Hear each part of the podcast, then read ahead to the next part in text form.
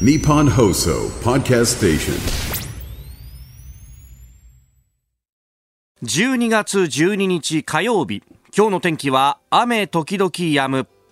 日本放送飯田浩二の OK 工事アップ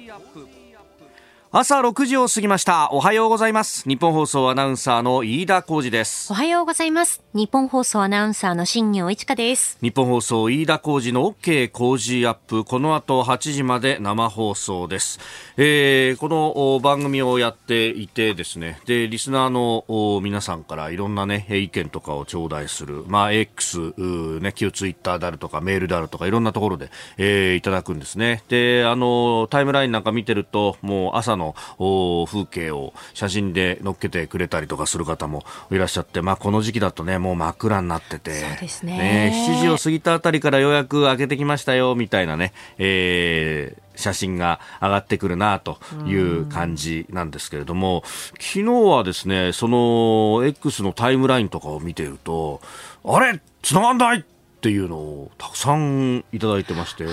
そう、あの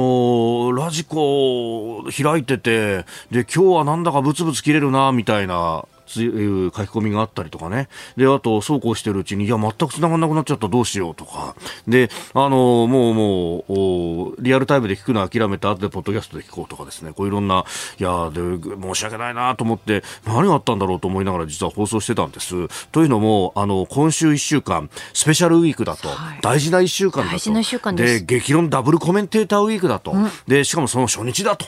もう、あの、口を酸っぱくするようにしてですね、生放送でお聞きくださいって私何回言ってたかなと。本当ですよね、そうですよね。で、ね、あの、繋がんないよっていうふうに言ってる中でも、明日のコメンテーターはこの方で、ぜひ生放送で、みたいなこと、俺そういえば言ってたなと思って、大変申し訳ない、本当に。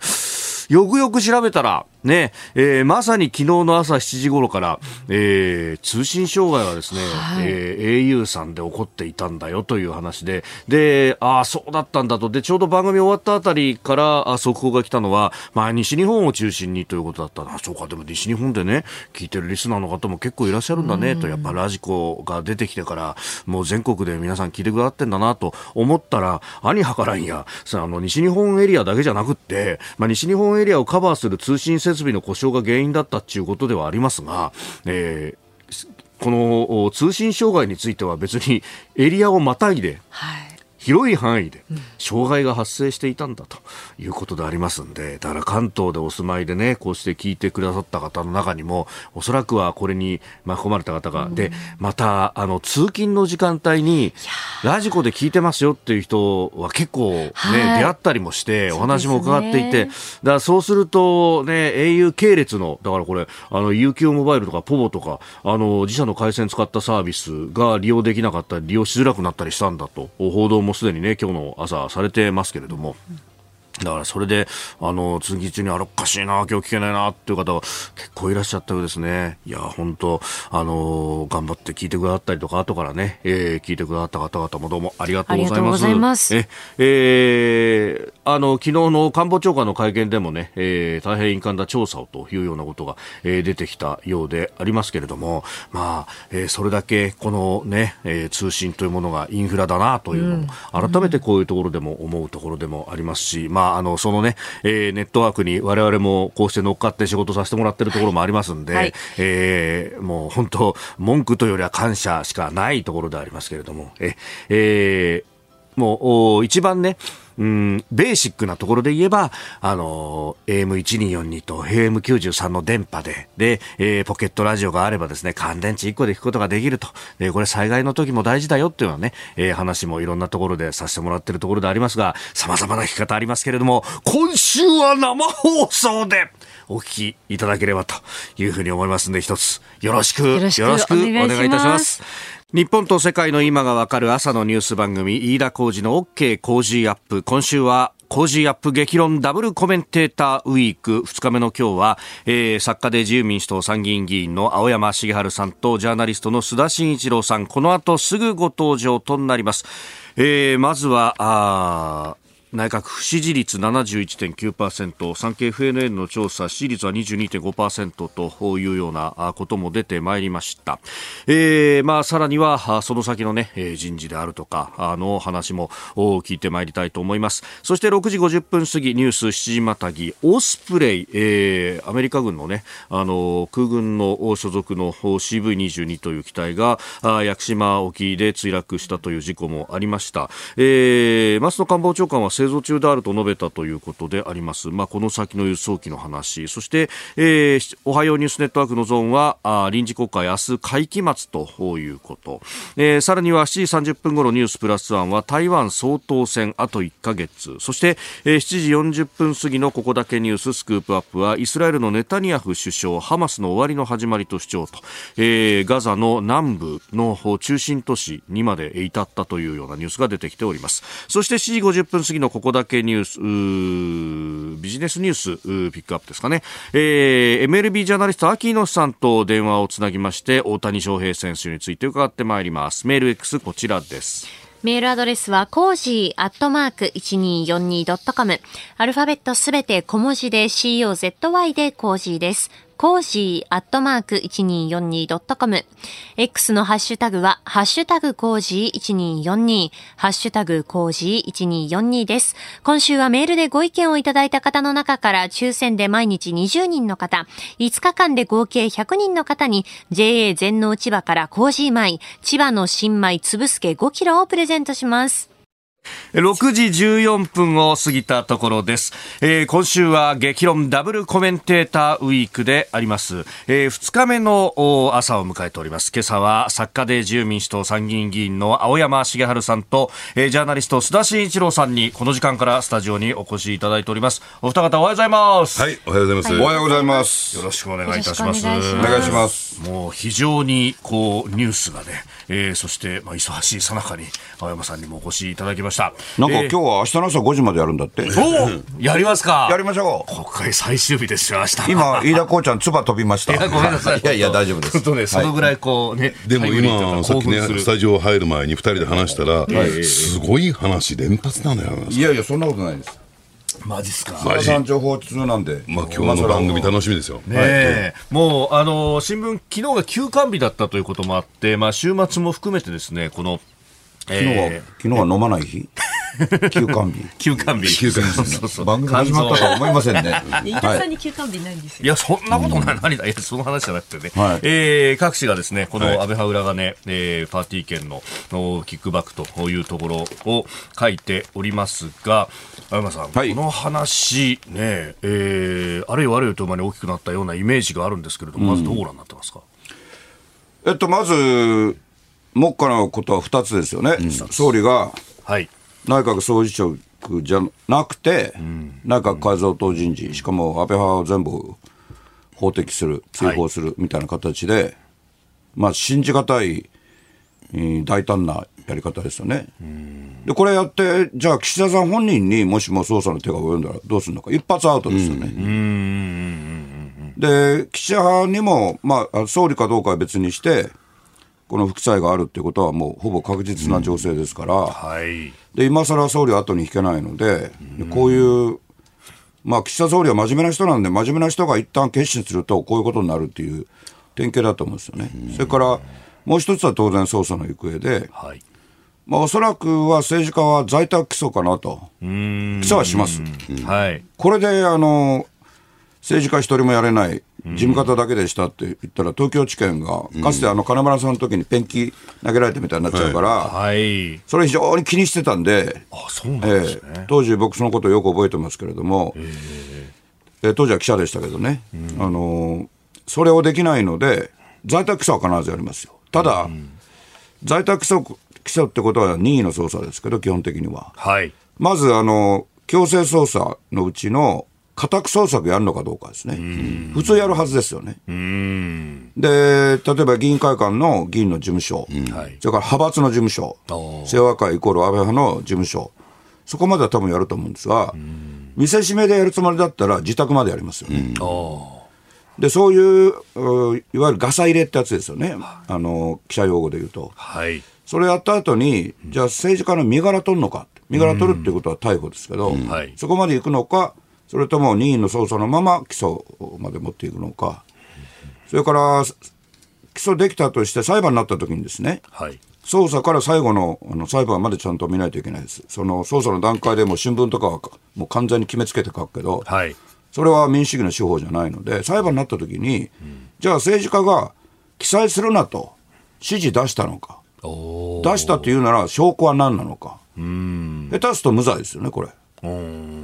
そうすると検察庁は大打撃になりますよね。だからそこは検察は今、かなり慎重に見てると思いますよ。新聞、テレビは大騒ぎなのは、はい検察がどんどんリークするからですよね。今回、それすごく派手にやってますよ。はい。しかも新聞選んでますよね。あの広島の河合事件の時に、はい。検察の味方だった新聞に優しくリークして、はい。そうじゃない新聞にはもうリークしないってことまでやってて、こういうやり方は僕、久しぶりに見ましたね、かつて事件記者の時に、多少は知ってますけどね。だからその岸田総理の思い切った人事っていうのは、果たして成功するのか、下手すると自分に降りかかってくる、はい。それが一つと、その捜査から裁判の行方まで、だからこれはもうそんな簡単に終わる話じゃないですよ。はい。ちょっと喋りすぎました。いやいやいや、もう、聞き惚れてしまいました、私。いや、あの、大前提としてね、え安倍派がですね、前面に出てきて報道されてますけれども、おそらくこのキックバック問題、要するに、えーパーティー券の販売、ノルマを超えて売った分に関しては、はい。まあ、自民党の、えー週間ではどうも50%、5割が返ってくると言われてるんですけれども、それについてじゃあ、は安倍派だけだったのかっていうと、ほとんどすべての派閥やってますよ、これは。キックバックに関して言うと。で、そうするとね、じゃあ、あの、内閣改造ですよと、はい。えーまあ、三役からですね、外しますよと、安倍派を外しますよと言ったときにですね、はい。次に出てきたときに、要するに、あの、閣僚交代をした後にね、内閣改造した後に、じゃあ他の派閥から出てきたときに、もうそこでおそらく岸田政権立ち往生という形は、形になってくるのかなと。で、ただね、えーさっき青山さんがね、えー特捜部の動きについてね、ご説明いただきましたけれども、はい。じゃあなぜ、えー安倍派がある種こうターゲットになっているのかというと、どうやら、あのー派閥内のね、はい。えーまあ言ってみれば事務方が勘落ちしちゃったんですよ、一番最初に、安倍派が。だからそれで、えー一番手手厚く特捜部サイドに、えー情報が集まっている。まあ、それが、まあ、本当に青山さんおっしゃる通りですね、意図的に、だって、やっぱりね、えー検察、法務検察にとって、えー黒川ね、えー元東京高検検事長の、あはい。の、麻雀事件ですよね。えー。で、を含めてね、人事に手を突っ込んできた、法務検察の人事に手を突っ込んできた、えー、清和会に、ね、許すまじみたいな、ものすごく怨念があるもんですから、そこへ向けてですね、意図的なこのリークが始まったのかなと私は思いますね。ちょっと一言だけ付け加えていいですか、まだ時間大丈夫ですか？大丈夫です。あの僕は今朝もちろん現役の自由民主党議員として番組参加してるんで、ちょっと自分のことですけど、一言だけ申しておきたいのはね、今ネットで青山の野郎は安倍派に属していながら好きなこと言ってると。うーん。これを意図的に流してるグループがいるんですよ。これは犯罪行為ですけど、あの私は議員になった当初から、あ派閥に一切属さず、準派閥のグループの属さず、完全無派閥で、親分ボスは誰もいない、献金も1円も受けない、パーティー自分でも開かない、はい。それから後援会も作らない、後援会長もいない、地元も作らない、選挙活動もしないってことを貫いてるんで、で、こういうことをメディア一切報じないんですよね。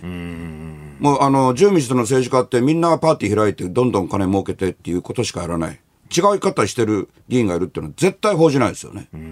でもそれは公平に、やっぱりはい本来は、ほあの、見ていただくべきだと思いますし、こういうあの、ネットを使った本当の工作活動ですね。私許しがたいです。普段、ご自身の選挙活動、もう誰も応援を寄せ付けないんですよ、青山さんは。うんそうだし、僕は公示にならない限りは選挙運動自体しませんから、地元も作ってないんで、地元に帰るってこともしないので、でこういうやり方もあるんですよ、ただし他の議員にそれを求めたことはありません。今、あの守る会って議員集団、94人の代表ですけど、ええ代表だからそうしてるんで、であえて言うと、派閥は全廃すべきなので、これを機に。派閥全廃した後に、でも人間はやっぱ塊できるので、はい。その新しい議員集団のモデルとして、日本の尊厳と国益を守る会、政策だけで結びついた、お金動かない、地位の割り当てもしない守る会っていうのを、おまあ、みんなと一緒にやってるわけで、でそこはあのこの番組でしか言えないので、大体あの僕にオファーが来るメディアって、この日本放送ぐらいしかありませんそうなの？そうです、そうです。はい。いや、でもあれもね、守る会はその派閥のような活動してるわけではなくて、本当に政策を三本柱。三柱をはい詰めてやっているという。ね。皇位継承と、承はいお国土をこれ以上中国、韓国に奪われないってことと、古い言い方ですけど、スパイ防止法制定、皇位継承は不敬一刑で守る、この3つです、で3つに賛成する人は誰でも受け入れてるし、逆に言うと、それ以外の政策で多少見解が違っていても、多少じゃない、全然違いますすね。LGBT の話とか全然違い LG ますからね。LGBT もそうだし、はい。反対したのは僕だけですし、具体的に反対したのは、あもう一人、和田政宗さんがいらっしゃいます、あはい。和田さんは行動を共にしてくれた、でも例えば増税めぐって、はい。あのつい最近の自由民主党の会合でも、私はその防衛増税反対を貫いてるし、えー守る会の役員の中で、この防衛増税を今決めろと、今今日新聞出てますけど、はい。実は見送りになりましたが、ええそうですね。見送りにしろということをすごい強硬に主張して、激突してるわけです。でも守る会には何の、あの、なんて言いますか、さざなりの立たないです。こういうやり方なんですよ。はい。えー、青山さん、須田さん、この後8時までお付き合いいただきます。よろしくお願いいたします。明日の朝5時まで。この時間、最新の株と為替の情報を、外為ドットコム総研研究員、中村努さんに伝えていただきます。中村さん、よろしくお願いします。はい、外為ドットコム総研中村です、えーよろしくお願いいたします。えー現地11日のニューヨーク株式市場のダウ平均株価は、えー前の週末の8日に比べて157ドル6セント高い3万6404ドル93セントで取引を終えました。えーハイテク銘柄中心のナスダック総合指数は28.51ポイント上がってえー14,432.49でした。えー円相場は約1円20銭円安ドル高の1ドル146円20銭付近で取引されております。はい。はい、えー昨日はですね、日本時間の夕方ですね、16時半頃に、日銀関係者の話として、日銀は今月18、19日の金融政策決定会合では、マイナス金利の解除を急ぐ必要はほとんどないと、えー報じました、えーこの報道を受けて円相場は急落、えードル円は145円の50銭付近から一時146円50銭前後まで下落しました。えーただその後はですね、えー翌日以降に注目のイベントを控えているということもありまして、えー146円台前半から半ばでの動きとなりました。えー本日はアメリカの11月消費者物価指数 CPI が発表されます。えー市場はアメリカのインフレは前月から、えーほぼ横ばいと予想していますけれども、えー結果次第ではアメリカの早期利下げ観測というのがまた強まる可能性もありますので、注目が集まっています。なるほど、わかりました。名村さん、どうもありがとうございました。はい、ありがとうございました。えースタジオ長官各紙が入ってまいりましたけれども、まあ、あの先ほどの話でもありました、えー安倍派について、まあ、あのこのパーティー研修員のキックバックなどなどという問題についてが一面トップですがセンセーショナルな見出しは朝日新聞ですね。黒字に白抜きという、まあ、大きな見出しで安倍派裏金5億円か所属員大半に官流派閥側の立憲不可避ということで、まあ、他の新聞は現金で官流とかあとは派閥の閣僚交代というような、えー見出しなんですけれども朝日新聞とあとは NHK ですかねこの話題に関しては。うん、だから今回特に朝日新聞に対して、まあ、検察のサービスが十分じゃないかという話ははい即分してます。今記者じゃないですから聞くだけですけど、はい。これ、検察からのって話だと、それこそあのカルロス・ゴーン氏の時とかも朝日新聞が走ってたなみたいなイメージがね、佐々さんあったりもしますが。やっぱり法務検察としてはね、はいあの、やはりこの責任を負わせる、問題を起こ起こしたね、えー人、組織に責任を負わせる場合に、もちろん起訴するっていうのもあるんだけども、こういう新聞報道を通じてですね、社会的な制裁を加えるというのも、よくやる手なんですよ。あの、だからこういった形で、で、自分の意のままにといったね、検察サイドの意向を組んで、えー記事化してくれるようなメディアっていうと、やっぱり、えー朝日新聞というのは出てくるんだろうなと。これ一点目。そしてもう一つね、はいどうもね、取材をしてると、ええあの、今回、安倍派の議員の中で、えーまあ、あの、まあ、重要人物でありながら、キーパーソンでありながら、名前に出てきてない人がいるじゃないですか。はいで、おそらくその人が、えー結構ね、朝日新聞の取材に答えてるんじゃないか、内情を答えてるんじゃないかというふうにも言われてるわけなんですね。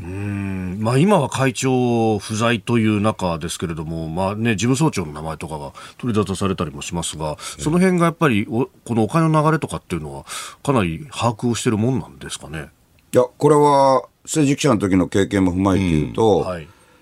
会長、派閥のボスですね、ええの性格によるんですよ。事務総長も政治家でしょ、はいだからいつ寝首かかれるかってことがあるから、だから会長が直接事務方を動かすっていうケースもあるし、いや、あの、事務総長を必ず通してっていう人もいますが、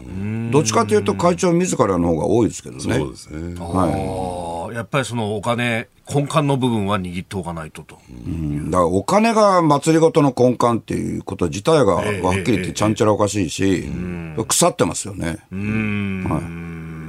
まあこれね、この先、だからこれが他派閥、あるいは他党というところまで行ったりするんでしょうか。まあ、もちろん他党もね、だって政治資金パーティー開いてるわけですから、そもそもね、えーこの政治資金パーティーっていうのは、企業献金の抜け穴なんですよ。あっていいのかどうなのかっていう議論ももちろんしていかなきゃならないし、で、なおかつこの種の政治資金パーティーっていうのは何も派閥単位じゃなくてね、はい都道府県連単位でも行われてるんですよ。で、しかもノルマが課せられてると。えー要するに国会議員ね、えー県会議員、市会議員に対してもノルマが課せられてるってことを考えると、それを超えた場合にキックバックが行われるっていうのはね、まあ、ごく当然として、例えばね、もうすでに明らかになってますけども、京都、あるいは埼玉あたりではもう、キックバックが現実問題として、えー事実確認されてるんですね。まあ根幹は、今の須田さんの話とも関連してね、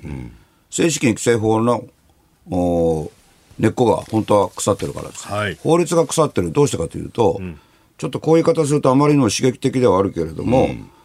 泥棒が刑法を作ったって言われてもおかしくないでしょ、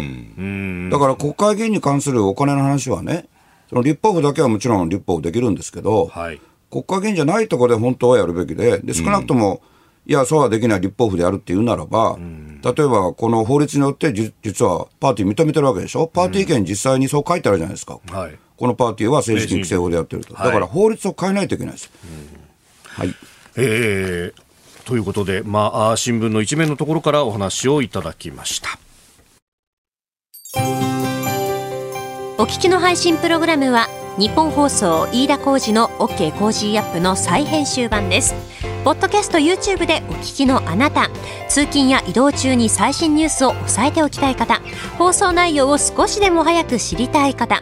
スマホやパソコンからラジコのタイムフリー機能でお聞きいただくと放送中であれば追っかけ再生も可能ですし放送後でも好きな時間に番組のコンテンツを自分で選んでお聞きいただけます。毎朝6時の生放送では登場するコメンテーターの最近の活動はもちろんたっぷりとニュース解説をお届けしています。レギュラーコメンテーターに加えて専門家と随時つないで掘り下げてお送りしています。また株と為替の最新情報もお届けしています。日本放送のエリア内でお聞きの皆さんラジコラジコのタイムフリーでチェックしてください。番組公式 X ではこれから登場するコメンテーターや取り上げるニュースなど最新情報を発信中です。ぜひフォローして番組にご参加ください。日本と世界の今がわかる朝のニュース番組飯田浩司の OK 工事アップ。今週は激論ダブルコメンテーターウィーク。今朝は作家で自由民主党参議院議員の青山茂春さんとジャーナリスト須田慎一郎さんです。お二方引き続きよろしくお願いいたします。よろしくお願いします。お。願いします。えーではこの時間取り上げるニュースはこちらです。陸上自衛隊が発注しているオスプレイについて松野官房長官が製造中と述べる松野官房長官は昨日午後の会見でアメリカ国防総省が輸送機オスプレイの調達を中止するとアメリカメディアが報道していることに対して日本の陸上自衛隊が発注している残り3機の予算措置は完了しておりアメリカにおいて製造中と承知していると述べました。先月末に屋久島沖でアメリカ空軍のオスプレイが墜落したという事故がありました、まあ、そのあたりからといろいろ報道されているところですけれども、まあ、あの、まあ、原因も含めて、ね、まだまだわからないところも多いですか、青山さん。えっと、自由民主党の国防部会を中心に当然これは議論をしていまして、はいそれとは別途、米軍とはい。お自衛隊の内部、双方から私は直接話聞いてますけど、まずあの、オスプレイは、その、機体が問題だって話よく出るんですけど、それ以前にね、要は、あの、飛行機とヘリが一緒になってる。はい。こういうものは初めてなので、操縦するのに難しいっていうか、その習熟するまでに時間かかるんですよ。で、今回は、米空軍の CV22 ですけど、はい。前、海兵隊も、海兵隊の MV MV22 っていうのがよく事故起こしたでしょ？えあれ、要するに操縦に慣れてなかったんですよね。で、空軍はこれ特殊作戦に使うものですけど、導入したばっかりなので、はい。あのまだ原因分かりませんが、あの操縦と関係があるかもしれないっていうことですよね。ただその、あの事故をお直接、残念ながら日本側は調べらられなくて、米軍調べててで、全部停止したでしょ？そうですね。ということは、やっぱり重大な問題があると考えざるを得ないですよね。ただし、あのまあ、自衛隊と米軍は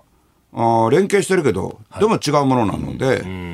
ら米軍で事故起きたから、あ直ちに自衛隊って話ではないですよね。ただしですよ、この間、僕、国防部会でこれをすごく、まあ、追求したのはね、はい。陸上自衛隊のヘリの事故があったでしょ、通常のヘリの事故が。沖縄で。沖縄で。はい。で、あれもまだ事故原因発表してないでしょ？そうですね。で、私は自分の動画で、ええ。そのよく見せようと思って傾けすぎすぎて落ちたんじゃないかと。ただしこれは想像したんじゃなくて、はい。まあ、内部証言をを元にそれを言ったわけですけど、でその方向じゃないかと思うんですけど、いまだに発表されなくて、で国防部会でそれを追及したときに、小野寺安保調査会長も、時間かかりすぎじゃないかっていうね、あの温厚な小野寺さんがごごき強めていって、で、これおそらくやっぱり、その、誰が傾けたのか、つまり師団長閣下が、はい。もっとよく見たいから傾けろとおっしゃったのか、それともパイロットが自分で判断したのか、はい。そこの問題で引っかかってんだろうと思うんですよ。軍用機ってね、はいあのえ米軍でも自衛隊でもやっぱり操縦のことが多いんですよ、つまり民航機みたいに、一定のルートで一定の飛び方、降り方をするんじゃないですから、ええオペレーション、作戦に応じて変えるんで、はいだから実は操縦にをめぐって事故が多いんですよ。でオスプレイだから必ず機体だと、その難しい機体なのは事実だから、飛行機とヘリが一緒になってるんで、それは追求しなきゃいけませんが、もう最初からその時あの決めてかかるのはおかしいです。だから、松野さんが、官房長官が、い、や、あの、せ製造は続いてますって言ったからといって大問題って話ではないですよ。そうこれねリスナーの方々からもいただいてまして、えーこの災害派遣も含めて日本には必要な機体なんじゃないかとオスプレイについて考えていましたとブラックヒルさんという方、えー今後のね方向性も教えていただきたいですといううまあ災害等々もね。あのさっき言った通り、その機体に欠陥あるかどうかを徹底調べなきゃいけないし、それから、えー自衛隊自衛隊のそのお操縦をおあのよく学ぶためのうん。訓練とか。訓練のあり方、米軍と違うんで、はいでそれを生かしながら、おっしゃる通り、この災害が多い国なので、あの便利だからこうなってるわけですよね。つまりあの垂直に上がったり降りたりできる上に、はい。上飛んでる時は飛行機と同じ速度ですから、ええ。ものすごい速さで、ヘリとは比べ物にならない速さで行くわけですからね、それは人命救うことにもなるから、ただし、その米軍が秘密主義にならないように、日米同盟はあくまで対等なものとして、日本で墜落してるんですから、たまたま漁船にぶつからなかったわけですから、陸自が入れる、入れてるわけですから、徹底追及はしないといけないです。うんあのーこれはね、まあ、7月あたりの後半でちょっと青山さんに教え、あの教えていただきたいんですけれども、あの、やっぱりね、えー国民納税者としてはね、やっぱりこのオスプレイいろいろ問題があった。ね、もう調達が決まる前にいろいろと事故もあった。で、その調達のね、経緯についてやっぱり疑問に思ってるんですよ。で、あやっぱりアメリカに何か言われたのかね、えーあるいはその対米従属という発想からなのかっていうところで、いろいろと疑問に思っている。この調達の経緯に何か問題があったのかなかったのか、ちょっと後半のところで教えていただけないかなと思います。まあ、教えるっていう立場ではないんですけど、まああいやただ僕自身ははい。調達に深刻な問題があって、いらないものを押し付けられたっていう話は作られた話だと思う。ーえーそのあたりも詳しくニュース7時またり後半戦でお送りしてまいります、えー、OK 工事アップ激論ダブルコメンテーターウィーク青山さん須田さんこの後7時台もお付き合いいただきます今朝は作家で自由民主党参議院議員青山茂春さんそしてジャーナリスト須田慎一郎さんとお送りしておりますお二方引き続きよろしくお願いします、はい、お願いします。さあお願いします先ほどのね、あの須田さんからのお質問、オスプレイの調達の経緯について、まずは端的にいい問題はあ聞いていないというう青山さんからありました。えーこのね、あの経緯というのはやっぱりこう便利だとかそういう部分があったんでしょうか？えっとね、まずあの僕は、自衛隊の装備は基本的には国産化すべき全部。はい。だからオスプレイも、まあ、あの見本として、米軍から、あ米軍というかアメリカから買ってもですね、その後は、あの欠陥の克服も含めて、日本でやるべきだとはい。考えてます。だからオスプレイじゃなくて、カタカナじゃなくて、えー違うものを作るべきだと思ってるんですけど、はい。ただ、そのご意見で災害発見あったように、日本はこのアメリカと比べたらはるかに狭い国であっても、はい。とっても横に長いので、それから、要するに普通のヘリだと夜飛べないってことはありますから、はい。だからやっぱり自衛隊の役割、非常に大きいので、そういう意味では、こうあのどこでも降りられる、どこからも上がれる、で飛ぶときはすごく速いっていうのが必要なんで、ただその、さっきから繰り返し言ってる通り、習字は難しいので、この日本仕様のものを日本で生産すべきです。それで、ちょっとアルファベットですけど、はい FMS っていう言葉ご存知でしょ？はい。FMS。う。はい。あのー優勝、はい。軍事援助って言ってるわけですけど、で、えーだから、フォーリン、ミリタリーですが、最後の S をね、ええサービスと、サービス、サービスと思ってる人いるんですけど、これ、セールスなんですよね。セールス。全くのセールス、商売でアメリカを売りつけてくるわけですよね。はい。それで安倍さんの時にこの FMS をいっぱいやって、その結果、日本の防衛産業がすごく衰えたんですよ。これ、安倍政権時の僕は大反省、えーしなきゃいけないことだと思ってて、で、したがって、その、例えば次期戦闘機について、アメリカをついに外して、はい。でも今、単独開発って非常に難しいので、あのイギリスとイタリアと、ね、そこにサウジまで加わるかっていうね、でアメリカ外したこと自体は画期的なんで、で国産を中心に行くべきです。だから今回の事故も含めて、そのお調達経緯に詳しいその裏で、例えば須田さん特有の情報をお持ちなのかもしれないけど、あのこういう巨額の調達には必ず裏がささやかれますけど、はい。基本的には見本だけ入れて、あと日本でどんどん作っちゃうと。いうすべきだと僕は考えてます。これは、この発言はアメリカにとっては大変気に入らない発言ですよ。はいまあ、簡単に言うと、これだけで十分暗殺理由になるんじゃないですか。そのぐらいの、僕の頭の上に暗殺理由が山のように溜まってますけど。はい。あの先だってね、私、あの佐賀空港に行ってきましてね、やっぱりあのオスプレイの受け入れを今、工事を進めている、整備を進めている、今、その最中にあるんだけれども、やはりね、えこれだけ事故が相次いでくると、その地域住民、住民、地元住民に相当不安広がってるんですよ、やっぱりいろいろと地元で話を聞いてますとね、そうですはい。やはり自分たちのところに落ちてくるんじゃないかみたいな、やっぱりそのね、不安解消っていうのも、やっぱり自衛隊、政府はやるべきじゃないかなと思いますけどね。いや、その通りです。それでもう一点だけ付け加えると、そのアメリカのものを買うべきだっていう人の中にはね、日米は一体となって、その防衛力整備してるから、同じものでやるやるべきだっていうこともあるんですよ。はい。ただし、そのいつもいつも米軍と一緒になってややってるわけじゃないから、あの基本的には国産でラインを作って、生産ラインを作って、であの米軍にもこのちゃんと情報を、まあ、機密情報ですけど、伝えるってやり方は僕は正しいと思ってます。その、まあ、防衛産業がしっかりね、えー自分たちで作る。で、それにはやっぱビジネスとしても、おちゃんと利益がいかなきゃならないということを考えると、今回のこのお次期戦闘機もそうですけど、まあ、あ複数の国で開発して、で、それをさらに別の国にも売っていくという仕組みをはい作った方がいいけれども、そこに関連して、その、お今、まあ、与党内でいろいろ議論がされている最中だということは聞きますが、今月に入ってから、党がそう極め公明党がてあの慎重姿勢っていうか、はい。根本的な反対だから、今月入ってから変わまた変わったっていうようなね、話もありますが。ただその、この武器の問題っていうのはね、ええ本当はもっと大きな目で見ると、アジア諸国はもうほとんど中国製の武器なんですよ。ということは中国共産党は労説して諸国の軍事体系を握ってしまってるんで、中国製の武器買わないってアジアで本当は前3カ国だった。日本とベトナムとインドネシアだったんですが、はいインドネシアはもう親中派になってしまって、おベベトナムと日本、特に日本ですよね。はい。だから逆に日本製の武器を信頼できるものを平和構築のためにね、抑止力のためにアジアに出していくってことは、商売とは別に必要なんですよ。だからそれが、いや、武器あの武器を売るって死の商人だっていうね、そういうあの考え方と逆に中国の独占状態になってしまってるんで、そこを僕ら敗戦後の教育をずっと受けてきた人間は根本から考え直さないといけないんですよ。もう武器というと悪いことだけ、でも本当は第二次世界大戦であれだけの犠牲出して人類学んだのは抑止力ですから、え。国際語でディタランスって言いますけど、ディタランスを知らない、憲法にもディタランスが否定されてますからね、武力で威嚇することもだけダメって書いてあるでしょ、ということは抑止力も持たないので、でそこから変えないといけないんですよ。はい、そうすると根本はやっぱり憲法9条ということ。憲法9条だし、それから武器輸出の問題も、儲けのために輸出するんじゃなくてということだし、それから戦前の日本には工商って言って、はい。国の工場があったんですよね。はい。商売抜きで。で、例えば、戦艦大和は工商で作って、同型の武蔵は三菱が作る。その官民の連携があったわけですよね。で、戦争負けたら全部悪いことにしたでしょ？そうじゃなくて、その交渉、復活って意味じゃなくて、民主主義に基づく政府の工場、つまりビジネス抜きで、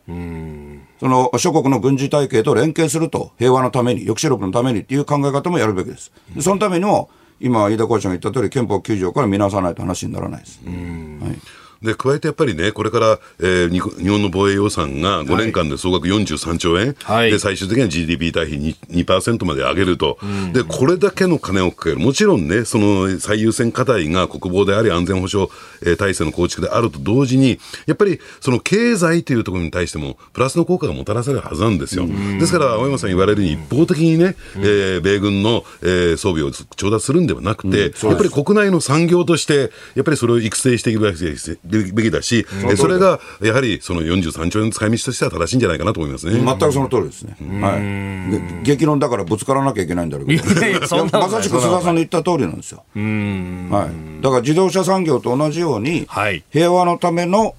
この武器産業もあって、で、それがむしろあの中国の独裁主義がアジアを圧迫するのを防ぐことになるっていう、その発想の転換を主権者と一緒にやらないといけないです。ASEAN 各国もね、中国、アメリカだけじゃなくて日本の存在感を求めてるってところは非常にあるってきますすごくね。言われるんですよ。それから、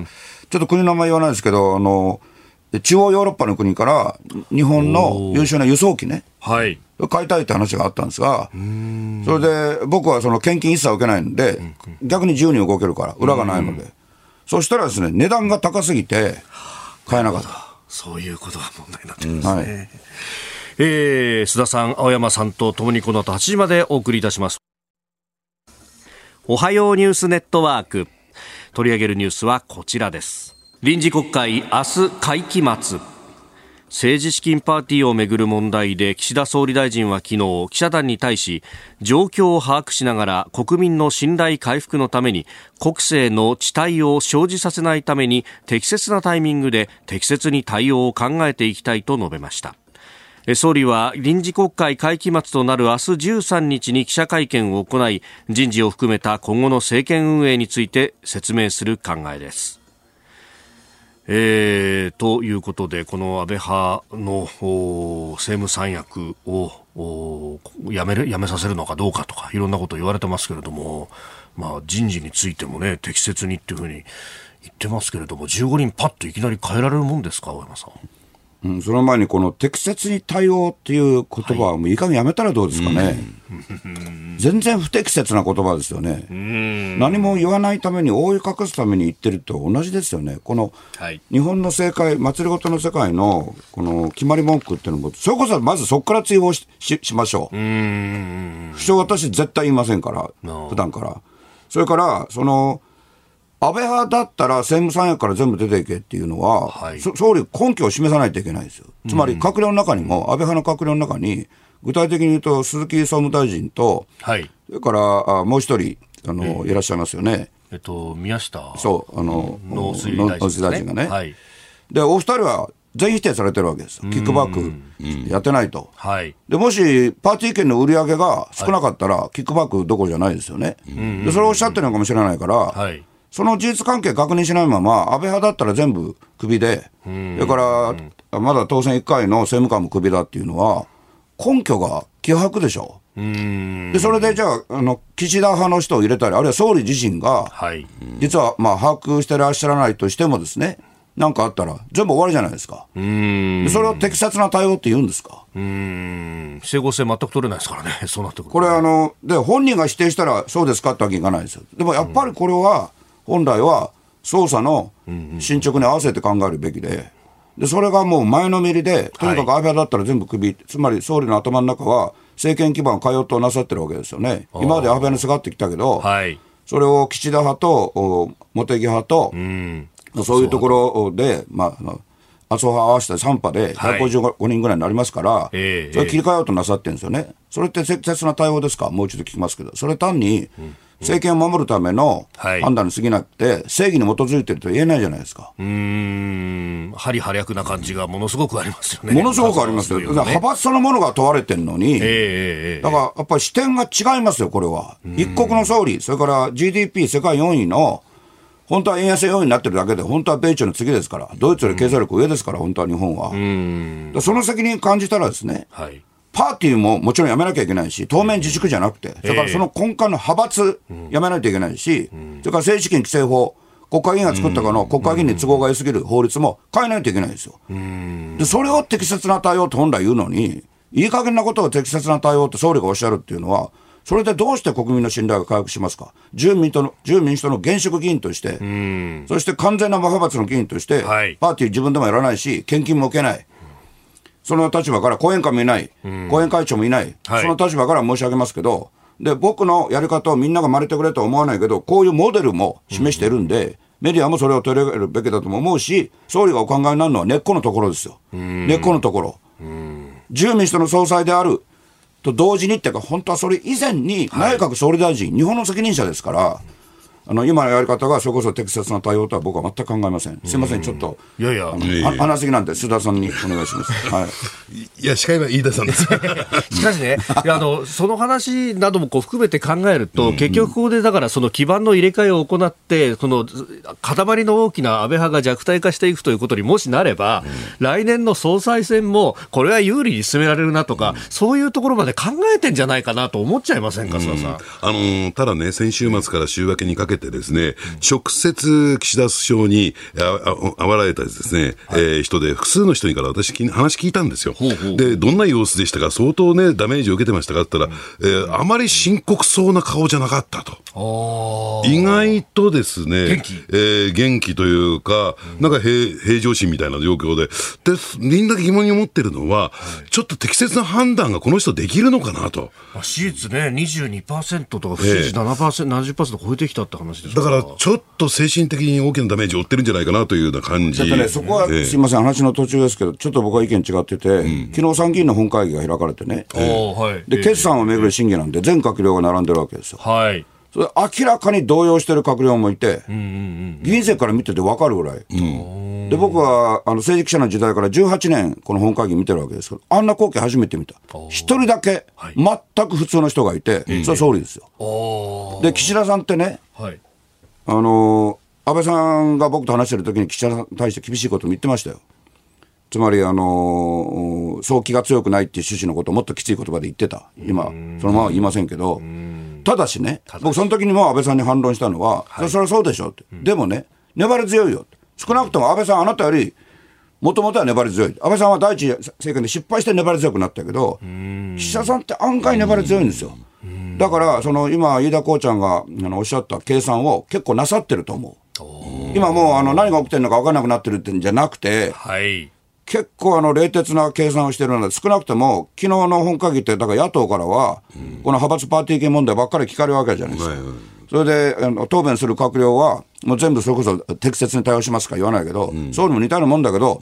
ただ、政治家が顔あ顔色に出ないってのは嘘で、もう世界の政治家もみんな結構顔色に出る人なんです、政治家の人種って。出ないのは独裁国家の閣僚たちなんですよ。顔に出したら殺されるから。はい。でも民主主義だと顔色に結構出るんだけど、昨日だから異様な動揺した内閣って分かるんですけど、総理は、いや、頭、うん、あの、ええ平常心っていうか、そう褒めすぎだけど、要するに粘り強いんですよ。だからここで今まで安倍派に合わせ構成って言われて、はい。安保三文書とかもやったのに全員評価してくれないから、ここでもういい切っちゃおうと。ただね、僕、昨日議員会館の自分の部屋に戻ってね、国民からお借りしてる部屋に戻って、党本部がちょうど正面に見えるんですよ。ええ急に党本部がちっちゃく見えたんですよ。でひょっとしてこれ、総理がこのまま行くと、安倍派99人があの出ていくかもしれないですよね。党からも。あの要するに、えー日本民主党と自由党が合併して自由民主党になったの1955年で、はいもう68年前ですよね。ええええええそこに戻っていく。うん確かに。かもしれないです。そうですよね。岸さんとか、その、まあ、今の清和会のルーツのルーツをたどっていくと、そこは日本民主党になるから、宏池会の自由党系とはまた別ですもんね。その通りで、やっぱりこうちゃんよく勉強してる、その通りなんですよ。だから、ルーツがあるから、戻っていっても不思議じゃないんですよ。で、日本の祭りごとにとってはそ、その方がいいかもしれないですよね。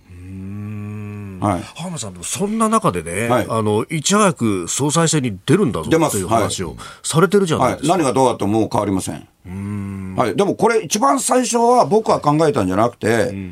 ある派閥に属してる、まあ、守る会にその後入ったけど、若手の議員から、もう世の中おかしくなってると。もうこの問題出る前から、はい。だから出てくださいって言われたのが最初なんですよ。はい、そその人の地元で、あの党の正式な集まりで僕は講演して、で講演してから戻ったら、その議員がやってきて、い。きなり、総裁選出てください、次の総裁選挙に、今の講演聞いてそう思いましたって、それが最初なんですよ。でももうそれが2年以上前です。で、この間、その本人にね、はい。あなたが最初だって言ったら、いや、分かってますよって。はい。その点でね、ちょっとあえて伺いたいんだけども、失礼を承知で伺いたいんだけども、やっぱり参議院議員ということで、ももし仮にね、首相になるとしたら、初ですよね。で、はい。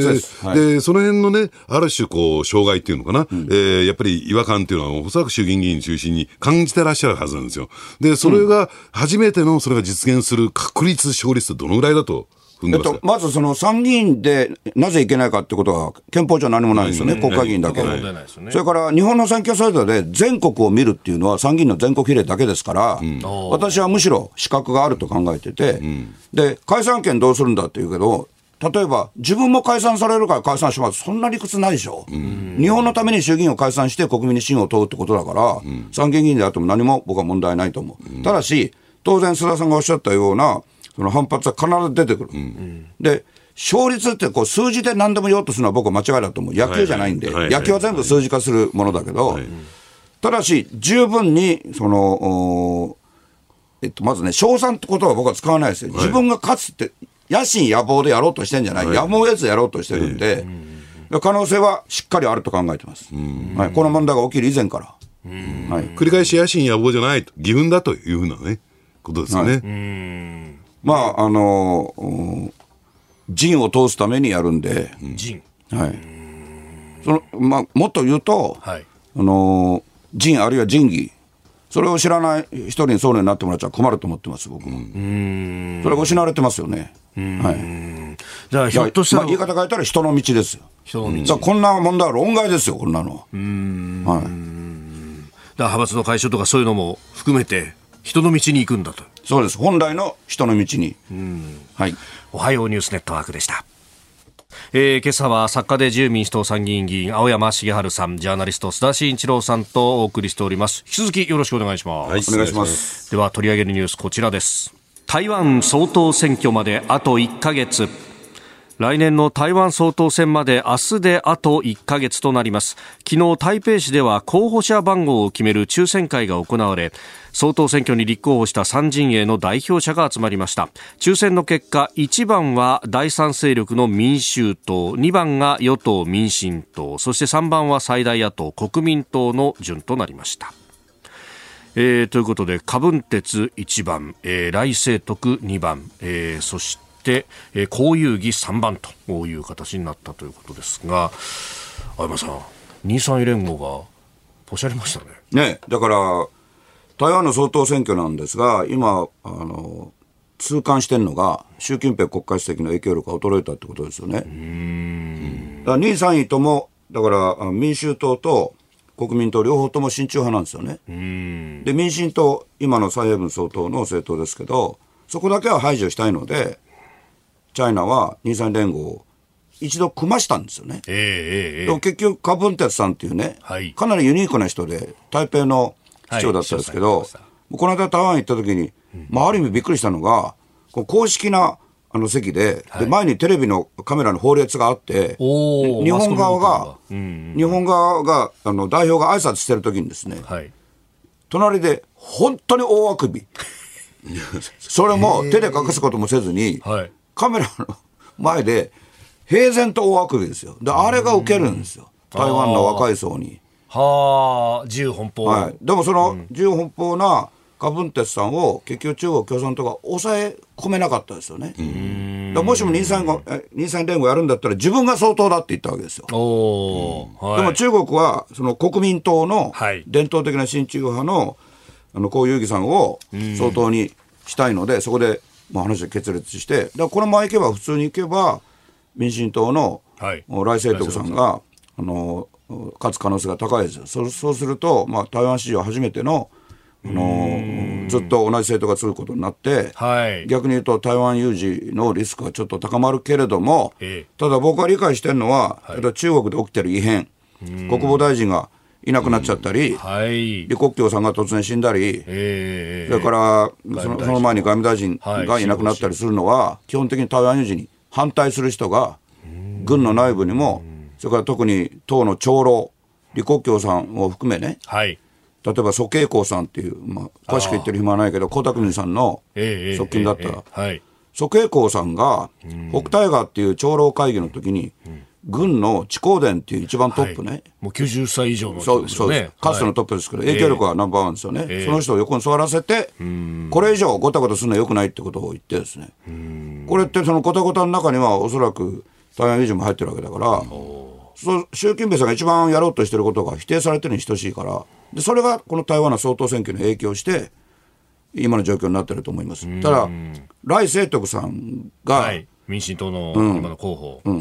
今の総統あの蔡英文総統と、実はあんまり仲良くないって話もあって、はい。派閥が違うって話がありますね。派閥ってももっと僕は直接的な原因かなってこの台湾行った時は思いましたけど、うんまあ1か月しかないけど1か月あれば十分いろんなこと覆るので、なるほど。はい、まだこれから。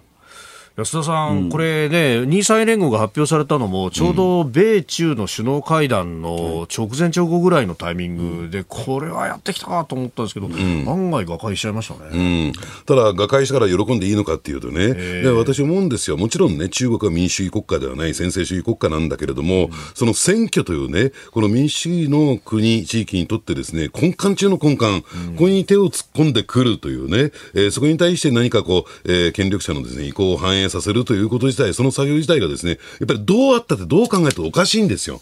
で、これに対してやっぱり中国のやり口、それをね、えー全く隠すことなく公言しているというですね、えーいうね、おかしな状況、やっぱりここをね、強く批判していくべきじゃないかなと、私は思うんですけどね。中国の独裁主義ってやっぱ結局はね今須田さんがおっしゃった話で言うと、はい。ソ連ロシアの真似してるんですよね。ソ連ロシアってずーっと民主国特にアメリカの大統領選挙、はい。まあ、実は日本にも手を伸ばして選挙を左右しようとずっとしてきましたよね。でデジタル時代になってやりやすくなってよくやってますよね。それを結局チャイナがずっと真似してるっていう印象はありますよね。でも今回うまくいかなかったですよね。はいただしあと1ヶ月ありますけど、ええ、ええ。はい、ある日突然投票日の前に連合することだってあり得るから、いや、ここへ来て、カブンテツ氏の支持率がぐーっと落ちてきていて、こういう議士の支持率がぎゅーんと上がってきているっていう。もちろん with China ですよ。ああ、やっぱりその部分が。うん、だから、まあ、負けたと見せかけてじゃないけれども、来清徳さんっていう民進党の人がいまいち人気が盛り上がらないのを中国は利用してといううん感じなんですけどただ小池さんとお会いするとですねとっても人柄のいい人ですけどまああえて言うとどっか地方の警察署長みたいな感じなんですよ。警察出身ですけど。ああ、そうなんですね。と無理があるんじゃないかな。なるほど。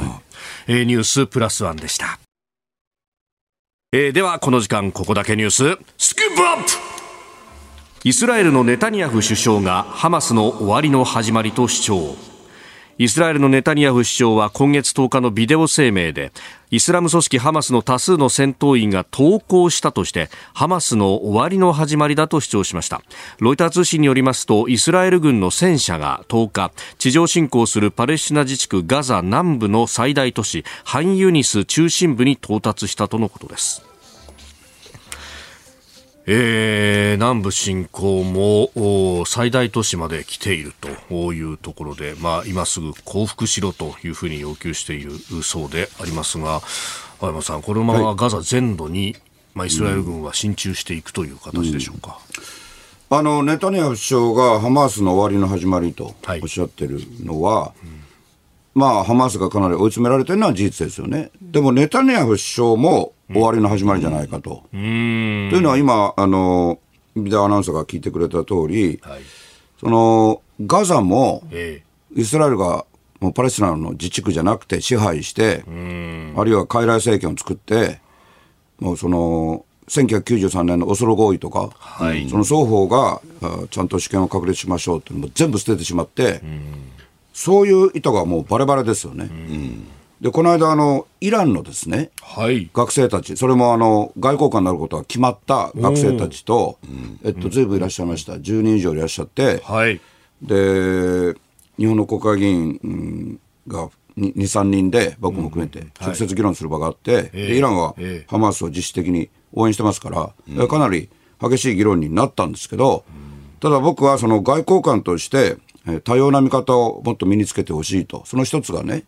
同じイスラエルでも、もともとラビン首相っていう、はい。本当に穏やかな、でももともとは軍の強硬派だったんですよ、それが考えを変えて、はい。それでノルウェーのオスロで、ええ。あの当時のアラファト、はい。ピエール議長と、はい。水面下の交渉も含めて合意に至ったわけですよね、そのラビン首相が、イスラエルの人に、若い過激派に殺されてしまったんですよね。そうでしたね。でも実はその脈々とそれ続いていて、ネタニヤフ首相の強硬路線だけは全部イスラエルじゃないので、外交官たるものはこう、イスラエルだからこうだとか、ね、ハマースがこうだと、絶対正しいとか、イランは絶対正しいっていいんじゃなくて、それぞれの相手の立場と、その例えば日本でもさまざまな考え方があって、それが民主主義だからっていうことをこうお願いして、その最後はすごくよく分かってくれたんですよね。でそれをもう一回言うと、イスラエル国内のネタニヤフさんの支持ってすごく低いですから。それは岸田さんより低いかもしれないぐらい低いので、はいそれはどうしてかというと、そんな強硬なやり方して、イスラエルが果たして生きていけるのかっていうみんな疑問を持ってるわけですよね。そうすると、やっぱり最終的にはですね、あの、パレスチナ人の主権国家と自治区じゃなくて、はい。自治政府じゃなくて主権国家とええイスラエルという主権国家を共存させるしかない。で、オスロ合意を作ったノルウェーのストーレーって首相がこの間日本にお見えになって、はい。ええあの、朝食会で話す機会があったんですけど、要するにそのストーレー首相がおっしゃったことを、まあ、あのまあ英語で直接議論してるんで、僕なりに噛み砕いて言うと、要はオスロ合意の失敗は、イスラエルが全体を持ってて、その中に自治区を作ったから、こう悲劇が起きるんで、その僕は2つの主権国家を作るべきだっていうことを言ったんですけど、基本的にそうですよねって話になったんですよ。で、それはネタニヤフ首相ではできないですよ。こんな強硬路線だと。もうそうですよね。入植地をどんどん増やして、はい。えーパレスチナを圧迫する合意の破壊ですよね。だから本当の問題はガザよりも、はい。あのヨルダン川のウエストバンク、西岸地区の方で、もっと凄まじい事態も起きてるわけですよね、そ世界はあんまり知らないだけであって、そう最終的に例えばパレスチナ人を、かつてのあのユダヤの方々、人々みたいに世界中に散らせってわけにいかないので、数千年経ってるわけですからね。だからそれしかないです。日本は役割を果たすべきで、その時にイランとの日本の、日本とイランの信頼関係も活かせるはずだということを申しました。はい。あのやはりですね、じゃあなぜネタニヤフ政権がそれだけ強硬派になるのかというと、やはり小党乱立でね、でやっぱり宗教右派と言われている、えー過激派を入れ込んじゃったからなんですよ。で、これはですね、パレスチナの存在そのものを認めてないんですよ。パレスチナの存在そのものを認めてなくて、あれは全部すべてイスラエルのものだというね、えーそういう主張をする人たちが政権内部にいる以上ですね、やはり、えーこの問題っていうのは決着に結びつかないんじゃないかなと、現状では無理ですね、これはね。いや、須田さんの言う通りなんですけど、実際エルサレムに行くとね、はい。開かずの門が今もあって、救世主が来たら開けると。はいで、僕はもうキリストが2000年前に来たじゃないかっていうと、信仰宗教に過ぎない。ユダヤ教から見たら。キリスト教は信仰宗教なんです。だから宗教って果たして人間を救うのか、もうずっと血が流れてるんで、あの、まあ、複雑な気持ちになりますよ。はい。えーイスラエル情勢についてでありました。この時間はビジネスニュースピックアップをお送りします。さあ、今朝は連日スポーツ紙を賑わせているあの方の話題です。うん。はい。ドジャースと契約した大谷翔平選手、給料の大部分が後払いの理由とは？えデジャドジャースとメジャーリーグ史上最高額となる、えー10年7億ドル、日本円でおよそ1015億円の契約を結んだ大谷翔平選手について、MLB メジャーリーグベースボールの公式サイトでは、給料の大部分が後払いになる予定だと報じています。さあ、ここで、えー MLB ジャーナリストの秋猪瀬さんに詳しく伺ってみたいと思います。秋さんおはようございます。おはようございます。おはようございます。よろしくお願いします。よろしくお願いします。え改めてですけれども、大谷選手のドジャース入りは、あの、秋さん、どうですか？あの非常に素晴らしい球団に入って、あの喜んでいるんですが、あの私個人としては、エンゼルス残留するっていうふうに、ずっとあの説明してきたので、はい。結果的には入団した球団、大外れということになってしまいましたね。でもやっぱり同じロサンゼルスっていうのは環境面とかそういうのも大谷さん考えたんでしょうか？もちろんですね、あのアナハイムとロサンゼルスというのは、ええ、まあ、大体40キロぐらいで、自動車でも1時間弱で移動できるので、生活環境とか生活のリズム、あと天気、気温、こういうものの変化がないので、まあ、その辺も選んだ要因の一つでしょうね。あの、ズバリですね、あの、先ほどちょっと紹介したところにもあったんですけど、給料の後払いってあの、どういうことなのかも教えていただけますか、あの、今回は7億ドルの10年契約っていうことなので、うん、あの、単純計算にすると、1年間で7000万ドルの年俸がずっと払われますよっていうことなんですが、はい、これを分割して後払いにするという方法で、これはあの、実は決して珍しいことでは何でもありません。あの今度、チームメートになるムーキー・ベッツっていうスーパースターがいるんですけど、はい、彼も12年間の長期契約を持っていて、年俸の半分を契約が切れた翌年から10年間にわたって払い続けますよっていう契約を持ってるんですね。で、3番バッターを打つフリーマンっていうこのスーパースターも同じ契約を持っているので、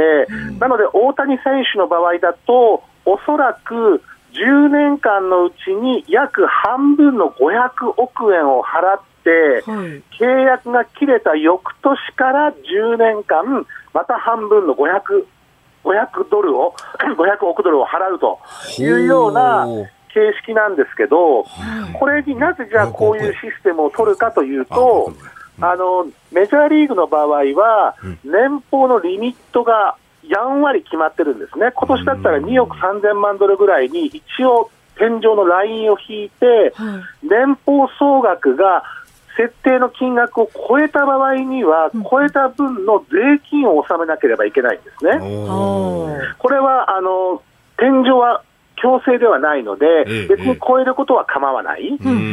で、各球団、この税金を払いたくないから、なんとかしてその年俸を抑えたい。そこで大谷選手の場合は、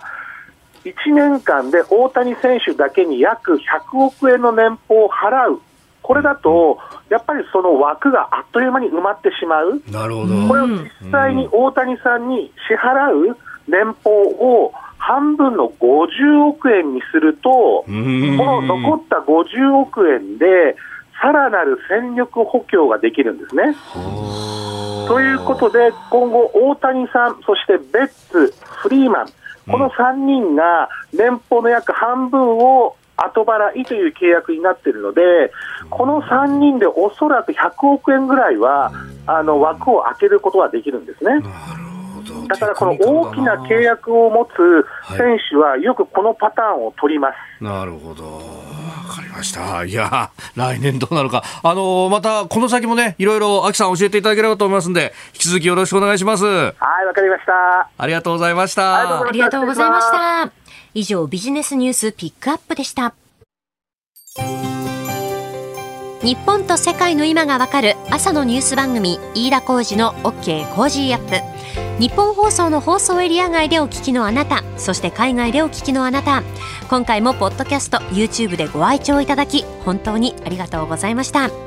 飯田浩二の OK コージーアップは東京有楽町のニッポン放送で月曜日から金曜日朝6時から8時まで生放送でお届けしています番組ホームページでは登場いただくコメンテーターのラインナップや放送内容の原稿化された記事など情報盛りだくさんです。また公式 X では平日は毎日最新情報を配信中です。ぜひチェックしてみてください。そしてもう一つ飯田浩司アナウンサーが「夕刊フジ」でコラムを連載中。飯田浩司の「そこまで言うか」毎週火曜日の紙面もぜひご覧ください。